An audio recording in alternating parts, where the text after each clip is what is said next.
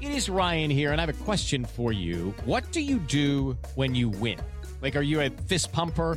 A woohooer, a hand clapper, a high fiver. I kind of like the high five, but if you want to hone in on those winning moves, check out Chumba Casino. At ChumbaCasino.com, choose from hundreds of social casino style games for your chance to redeem serious cash prizes. There are new game releases weekly, plus free daily bonuses. So don't wait. Start having the most fun ever at ChumbaCasino.com. No purchase necessary. VGW Group. Void were prohibited by law. See terms and conditions. 18 plus. Hello, my name is Matt, host of the Pirate History Podcast. Pirates rank among the most mythologized and romanticized of all historical figures. It can become easy to forget that pirates were real people that had real world concerns. If you like tales of high seas adventure, daring do, and also want to learn more about who Blackbeard supported to be king, you can learn more about all of that at the Pirate History Podcast. The hall of the inn is a pandemonium of shouts and screams. No one saw exactly what happened. It was so sudden, and the room was so crowded. The hall was so smoky and so noisy that even those who had been watching hadn't seen everything. Those inside the inn, rushing to get out, collide with guards stationed outside, trying to get in.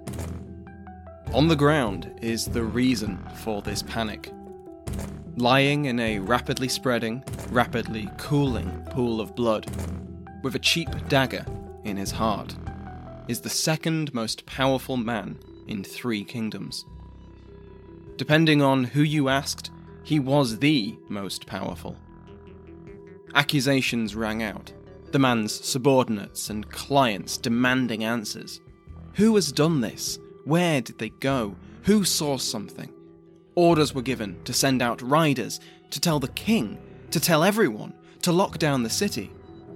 The king was less than an hour away, but here confusion reigned. The men had gathered to fight in France, to depose the cardinal who ruled that kingdom from behind the throne. A cry rang out as a Huguenot there to meet with the dead man is spotted, taken up by the others. A Frenchman, a Frenchman! Perhaps he was responsible, perhaps he was an assassin sent by Richelieu. He stammers out a denial, but the crowd is not to be sated. The situation could have easily ended with more bloodshed.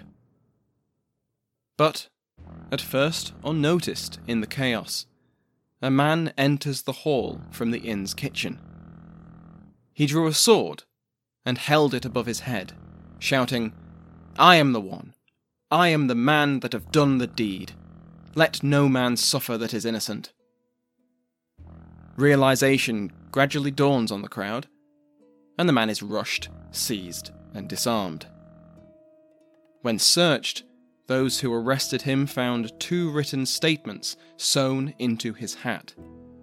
He was a soldier and a gentleman, the statement said, and he had given up his life and taken another for God, King, and country. Roughly, the assassin is hauled out of the inn and taken to the jail. Within a day, he will be in the Tower of London for the murder of George Villiers, Duke of Buckingham and favourite of the King.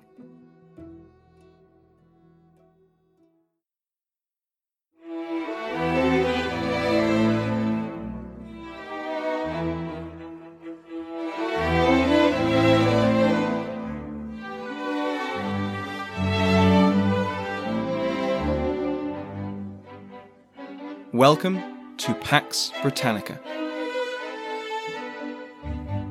Episode 32 The Martyr Assassin.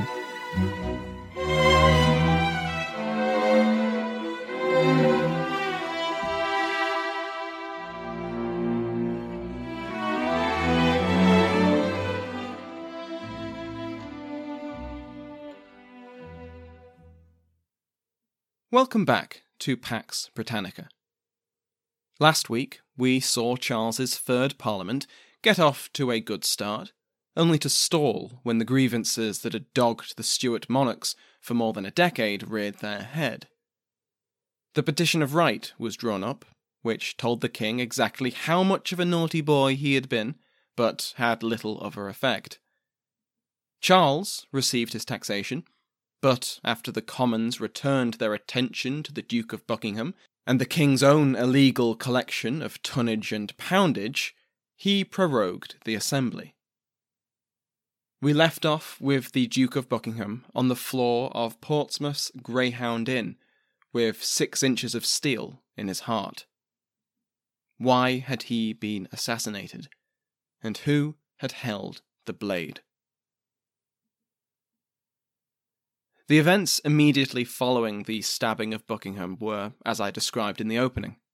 The assassin wasn't seized straight away, and he didn't try to escape.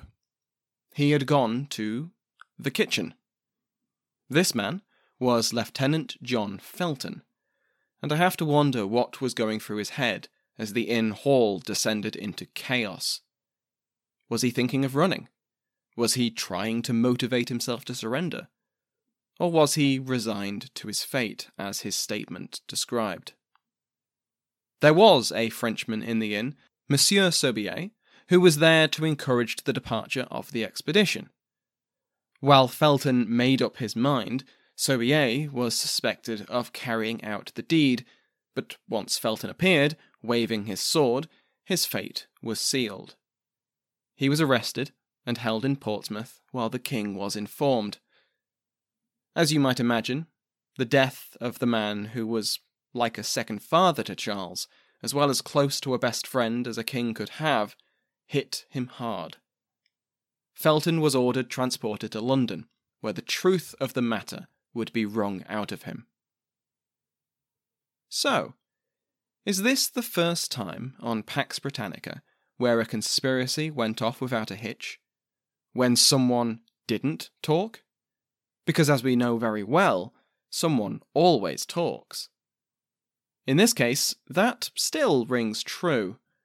Despite three months of interrogation, which included torture, Felton repeatedly denied that there was a conspiracy. He had acted alone, he said. The commission, established by the king within a week of Buckingham's death, investigated very thoroughly, chased down many spare leads, and reluctantly accepted that Felton was telling the truth. So, who was Felton? And why did he want the Duke dead? Felton doesn't appear in the historical record until around 1625, when he signed up for the Cadiz expedition as a soldier. Whether he was one of those who got trashed on wine is unclear, but he survived that catastrophe and made it back to the British Isles. In 1626, he spent some time serving in Ireland under a Captain Lee, until Captain Lee's death. Felton then attempted to receive his late commander's position and attain a commission as a captain, but was denied. His luck wasn't much better when the time came for another expedition to the continent in Buckingham's attack of Rhe. Felton attempted to be made a captain again in June 1627, and was again denied, despite the efforts of some powerful friends. He wasn't even included in the initial expedition and had to follow in the reinforcements. He arrived on the island of Rhe in September, and he arrived with his old position of lieutenant. But he did so just in time for the fiasco that followed. Within weeks, Felton took part in the attempt to storm Saint Martin.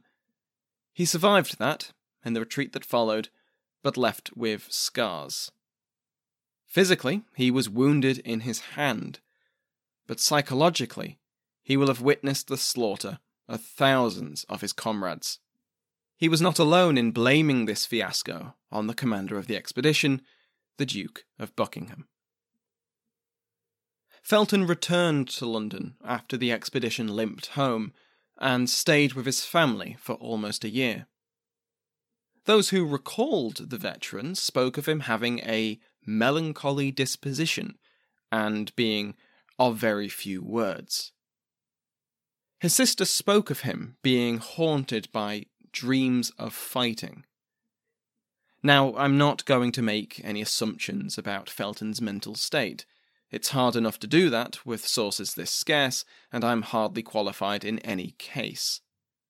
It does seem, however, that his experiences at Rhe, in Ireland, and at Cadiz had left an impression. Felton may have blamed Buckingham for the failures of both Cadiz and Rhe. Many others did, after all, and they didn't lose friends and comrades due to his incompetence. But Felton had additional grievances against the Duke. He blamed him, personally, for blocking his advancement in the ranks. Felton was owed around £80 in pay, and Buckingham was duly blamed for that too. Repeated petitions to the Privy Council to resolve these grievances, to be paid for his service, and to be duly rewarded with promotion were rejected. It was under these circumstances that Felton first read Parliament's remonstrance against the Duke. Felton's biographer, Professor Alastair Bellany, states that this document connected the dots for Felton. Now, he saw his experience as only part of a much larger list of crimes that the Duke was personally responsible for. On the 18th of August, a few days after Buckingham had arrived in Portsmouth, Felton resolved to become, quote, a martyr for his country and kill the wicked Duke. The next day, he said his goodbyes to his mother and sister, telling them that he was going to meet with Buckingham and convince the Duke to pay him his due. Just a few days later, Felton would be in the Greyhound Inn, where he would ram a dagger underneath the Duke's ribcage and into his heart. And the rest, as they say, is history. After his three month stay in the Tower, on the 27th of November, Felton was brought to trial at the Court of King's Bench. The Attorney General presided and made his opinions very well known. Felton was, as Bellany puts it, a base, atheistical coward and a disgrace to the profession of arms. The judgment was never in doubt. What doubts could there possibly be when you return to the scene of the crime, waving a sword, and declaring that you did it? Neither was the sentence death. And for the murder of the king's favourite, there was not a snowball's chance in hell of mercy. Two days after his trial, John Felton was taken from the Tower of London to Tyburn. On the scaffold, he confessed his crime and prayed for forgiveness. Then he was hanged until dead. His body was then returned to Portsmouth, where it was displayed in chains until it rotted away. If Felton wanted to become a martyr, well, he got his wish. On his way to the tower, a woman had cried out, God bless thee, little David. While in the tower, his actions were toasted and cheered, his written statements copied and spread, reprinted into pamphlets. Bellany puts it nicely quote, Toasts were drunk in Dover alehouses and Oxford butteries. Copies of Felton's hatband statements were passed from hand to hand. Stories of his words and deeds were exchanged in the streets or scrawled into newsletters. Dozens of poems celebrated his actions, hailing the melancholy, frustrated lieutenant as a patriot hero, God's agent, England's deliverer, another Phineas, another Ehud. Where the Duke was effeminate, cowardly, popish, and corrupt, Felton was manly, brave, Protestant, and virtuous. Even his torture and death was interpreted by the enemies of Buckingham as a positive thing. He had suffered as a martyr in the Tower, he had not meekly accepted his guilt on the scaffold, despite what multiple eyewitnesses said, but instead had chosen his final words to rail against the Duke and all of his minions. And the treatment of his corpse was actually an honour, with it being kept from the dirt and the worms, and kept in view of heaven. Bellany makes another interesting point regarding the sheer divide in official and public opinion on Felton's act. The public, or at least a substantial vocal portion of the public, celebrated the death of Buckingham and the actions of his killer. Charles, quite understandably, was horrified at this open praise of a treacherous murderer.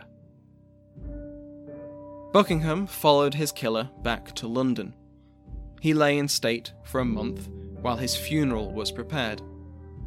On the 18th of September, he was interred in Westminster Abbey, in Henry VII's chapel.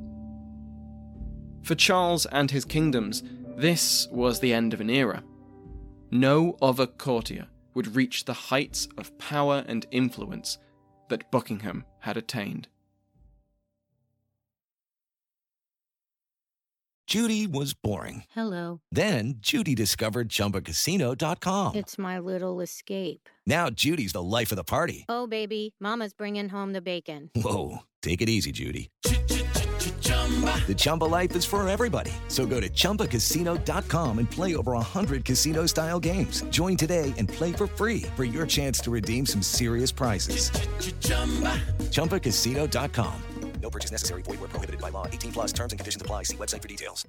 Was the Sphinx 10,000 years old? Were there serial killers in ancient Greece and Rome? What were the lives of transgender, intersex, and non binary people like in the ancient world? We're Jen And Jenny. from Ancient History Fangirl. We tell you true stories and tall tales of the ancient world. Sometimes we do it tipsy. Sometimes we have amazing guests on our show historians like Barry Strauss, podcasters like Liv Albert, Mike Duncan, and authors like Joanne Harris and Ben Aaronovitch. We take you to the top of Hadrian's Wall to watch the Roman Empire fall at the end of the world. We walk the catacombs beneath the temple of the feathered serpent under Teotihuacan. We walk the sacred spirals of the Nazca Lines in search of ancient secrets. And we explore mythology from ancient cultures around the world. Come find us at ancienthistoryfangirl.com or wherever you get your podcasts. While Charles would never again have a courtier dominate his government the way that Buckingham had, there is no shortage of famous individuals who would take centre stage over the next decade. One of those will become particularly hated by Parliament, and he will have a central role in the outbreak of the Wars of the Three Kingdoms. So, let's have a quick run through the life of William Laud, future Archbishop of Canterbury. Laud was born in 1573 in Reading to fairly wealthy parents, and he entered St John's College, Oxford in 1589 with a scholarship. He became a Fellow of his college in 1593, graduated with his bachelor's in 1594, and returned for his master's in 1598. Three years later, he became a Senior Fellow, and two years after that, he was made a university proctor. All fairly impressive, but uncontroversial so far. Except it wasn't.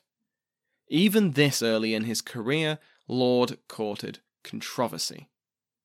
In 1602, he began a feud with another future Archbishop of Canterbury, George Abbot, after a dispute over the continuity of the church. And I'll just say now, like when we discussed the Jacobean Church, I am not a divine, and my grasp of the minor and even major differences in theology is lacking. In 1603, Laud took on the role of chaplain to the Earl of Devonshire. This was a valuable feather in his cap, but it didn't take long for Laud to bring controversy to this position too. In 1605, he officiated the marriage of the Earl to Penelope, the former wife of Robert Rich. What made this controversial was that Rich was still alive, and because their divorce had come about because Penelope had had an affair with Devonshire.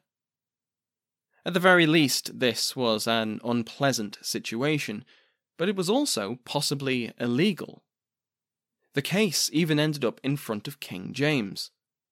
Laud fairly quickly attempted to distance himself from the marriage and published a paper countering the Earl of Devonshire's justification for the union. Laud had quite possibly written that justification which goes to show quite how torn he was over this situation. No one would forget this event. Not Laud, and not his enemies. Every year, Laud marked the anniversary of the marriage with fasting and prayer, begging God for forgiveness. And even twenty, thirty years later, his enemies would bring this up as a sign of his ambition overriding his faith. From early in his career, Laud was slandered as a crypto Catholic. After being publicly condemned by the Vice Chancellor of Queen's, Laud's reputation was so poor that commentators described him being ignored in the street for fear that those who spoke to him would be considered heretics too. The brother of George Abbot, Robert, a Regius Professor of Divinity, denounced Laud from the pulpit. What art thou, Romish or English? Papist or Protestant? Or what art thou, a mongrel or compound of both? The other Abbot, George, contested Laud's promotion to the presidency of St. John's in 1611, and that required the personal intercession of James to resolve the issue in Laud's favour. On Shrove Tuesday in 1615, Laud gave a sermon which was criticised for being either popery or Arminianism. Laud had, once again, taken aim at Presbyterians, ranking them alongside Catholics in their theological errors. Robert Abbot, again, denounced Laud in a Sunday sermon and complained that he was disparaging England's theological allies on the continent and north of the border. Once again, the king had to become involved, and Laud's allies at court succeeded in winning James's favour. Robert Abbot was forced to apologise for his criticism. Now, there's a term I don't believe I've used so far in Pax Britannica Arminianism. We will look at it in more detail in a future episode, but the important thing to remember is that it was, at least in the controversies of Stuart Britain, opposed to Calvinism. This included so called Puritans, the Reformists and Separatists in the Church of England, and the bulk of the Scottish Kirk. In 1616, Laud was appointed to the Deanery of Gloucester, and within a year he had caused yet another barrage of complaints when he moved the communion table. Laud was one of the clergy invited to join James on his 1617 return to Scotland, which possibly wasn't the most diplomatic choice. No surprise, Laud was singled out by the Scottish Kirk for his role in the Articles of Perth. Laud hardly attempted to ingratiate himself with his hosts, going out of his way to dress and act as he believed was spiritually correct. That is to say, not the way the Presbyterians did it. Laud went further, and after the Articles of Perth were finally ratified, told James the Kirk had to come even closer in line with the English Church somehow managing to survive his brush with angry Scottish priests and return to England in one piece, in 1621 he became the Bishop of St. David's. An account written after the fact by one of Laud's many enemies describes how James had opposed his promotion on account of his restless spirit, and that it was pushed through by Charles and Buckingham. But the legitimacy of this is debatable. Buckingham was soon to become Laud's patron and friend, but that doesn't appear to have happened at this stage. Besides, if James had opposed Laud's elevation, he had changed his mind within a year as he promoted him once again. And it's important to remember that this is written after the fact by one of Laud's enemies. After becoming Buckingham's chaplain, the two were inseparable and with James's death in 1625, Laud's star only continued to rise. Within a week of James's death, Laud presented Buckingham with a list of Orthodox and Puritan clergy. After the death of the previous Dean of the Chapel Royal, Laud was given the position and promised further advancement. Nothing less than the Archbishopric of Canterbury. The only problem was that it was still occupied, and occupied by none other than Laud's old foe, George Abbot. He would have to wait until 1633 for that promise to be fulfilled, but fulfilled it would be. For now, Laud was made the Bishop of London and appointed to a commission to handle the responsibilities of the Archbishopric of Canterbury.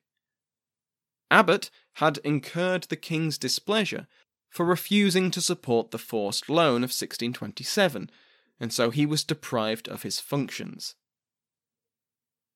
Laud had been a particular target of parliamentary antipathy since Charles came to the throne.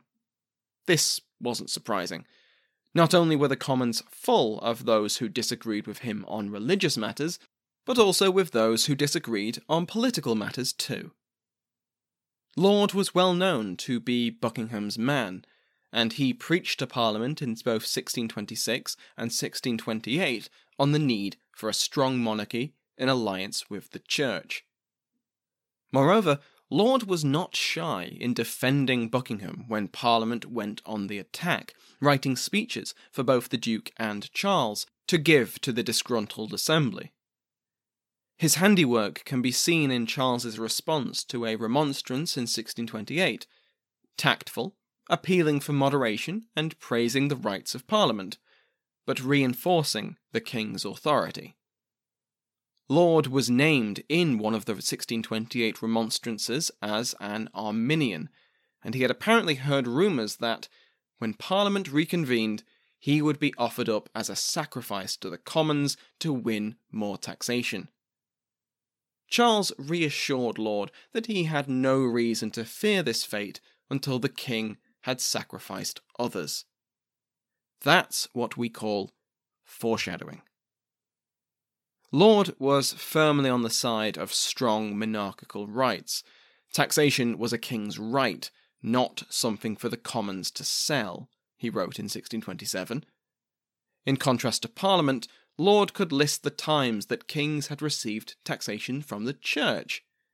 In 1628, Laud described Magna Carta as having, quote, an obscure birth by usurpation, and was fostered and showed to the world by rebellion. So he's not a fan then. With Buckingham's assassination, Laud could have been in a precarious situation. The Duke had been his patron, and protected him from his many enemies. He was personally relatively close to Charles, but Buckingham had been the main link between them. With him gone, everything was at risk. But now, the king and the bishop shared a bond of loss. Charles had obviously cared deeply for Buckingham, and Laud wrote of the king's death as the saddest news that ever I heard in my life. The two exchanged letters, and according to Laud's biographer, Professor Anthony Milton, Charles appears to have considered Laud's loss to be even greater than his. He showed him great sympathy when Laud returned to court two weeks after the Duke's death. Laud would become increasingly involved in Charles's religious policy over the next decade. In just a few months, Charles will begin the period of his reign known as his personal rule. But before we reach that, we have a parliament to finish. That will be in two episodes' time, as next week we have a special guest episode from the Industrial Revolutions podcast. Just before we finish, a gentle reminder to any listeners in the UK. Unless you've been living under a rock, in a cave, at the bottom of Beaufort's Dyke, you'll know that we have an election coming up. If you're eligible, or think you might be eligible, please make sure you register to vote. You can do it online and it takes five minutes. The deadline is one minute to midnight on the 26th of November, so don't miss it. I'm not being sponsored or anything to say this, it's just, you know, voting is a very important right, and Parliament's come a long way from the one we're talking about now. It doesn't really matter to me who you vote for, only that you do vote. So, that's my little PSA. Hopefully, it wasn't too annoying to listen to, especially to those listening after the election has been and gone, and presumably the monster raving loony party has formed a government. Remember that you can find the show on Twitter and Facebook, and follow my personal Twitter at SamuelHume10. Ad free feeds are available to all patrons, and I appreciate everyone who takes the time to leave a review on Apple Podcasts. Thank you to my wonderful House of Lords, the Royal Headsman, executed today, Her Grace the Duchess of Devon, Michelle Gersich, His Grace the Duke of Clarence, Rory Martin, the Most Honourable Marchioness of Scullion, Lady Jennifer, the Right Honourable Countess of Shrewsbury, Elaine Dickens, Countess of Surrey, Jean Buckley, Earl of Oxford, Christopher Grogan, Earl of Somerset, Brendan Bonner, Countess of Cornwall, Belinda Clarence, Earl of Hereford, Christopher Remo, Earl of Dunbar, Angus Wilson, Earl of Northumberland, Michael Thomas, the Earl of Southampton, Alan Goldstein, the Earl of Northampton, Justin Drowns, the Earl of Nottingham, John Toogood, the Earl of Leicester, Jim Du Bois, Stephen, Earl of Warwick, the Earl of Bradford, Richard Liddell, the Countess of Clarendon, Mandy Wright, David, Earl of Montgomery, the Earl of Derby, Jonathan Musselman, the Earl of Carlisle, Ian Lester. Thanks again to my entire House of Lords, to Sounds Like an Earful for the music in today's episode, and to you for listening.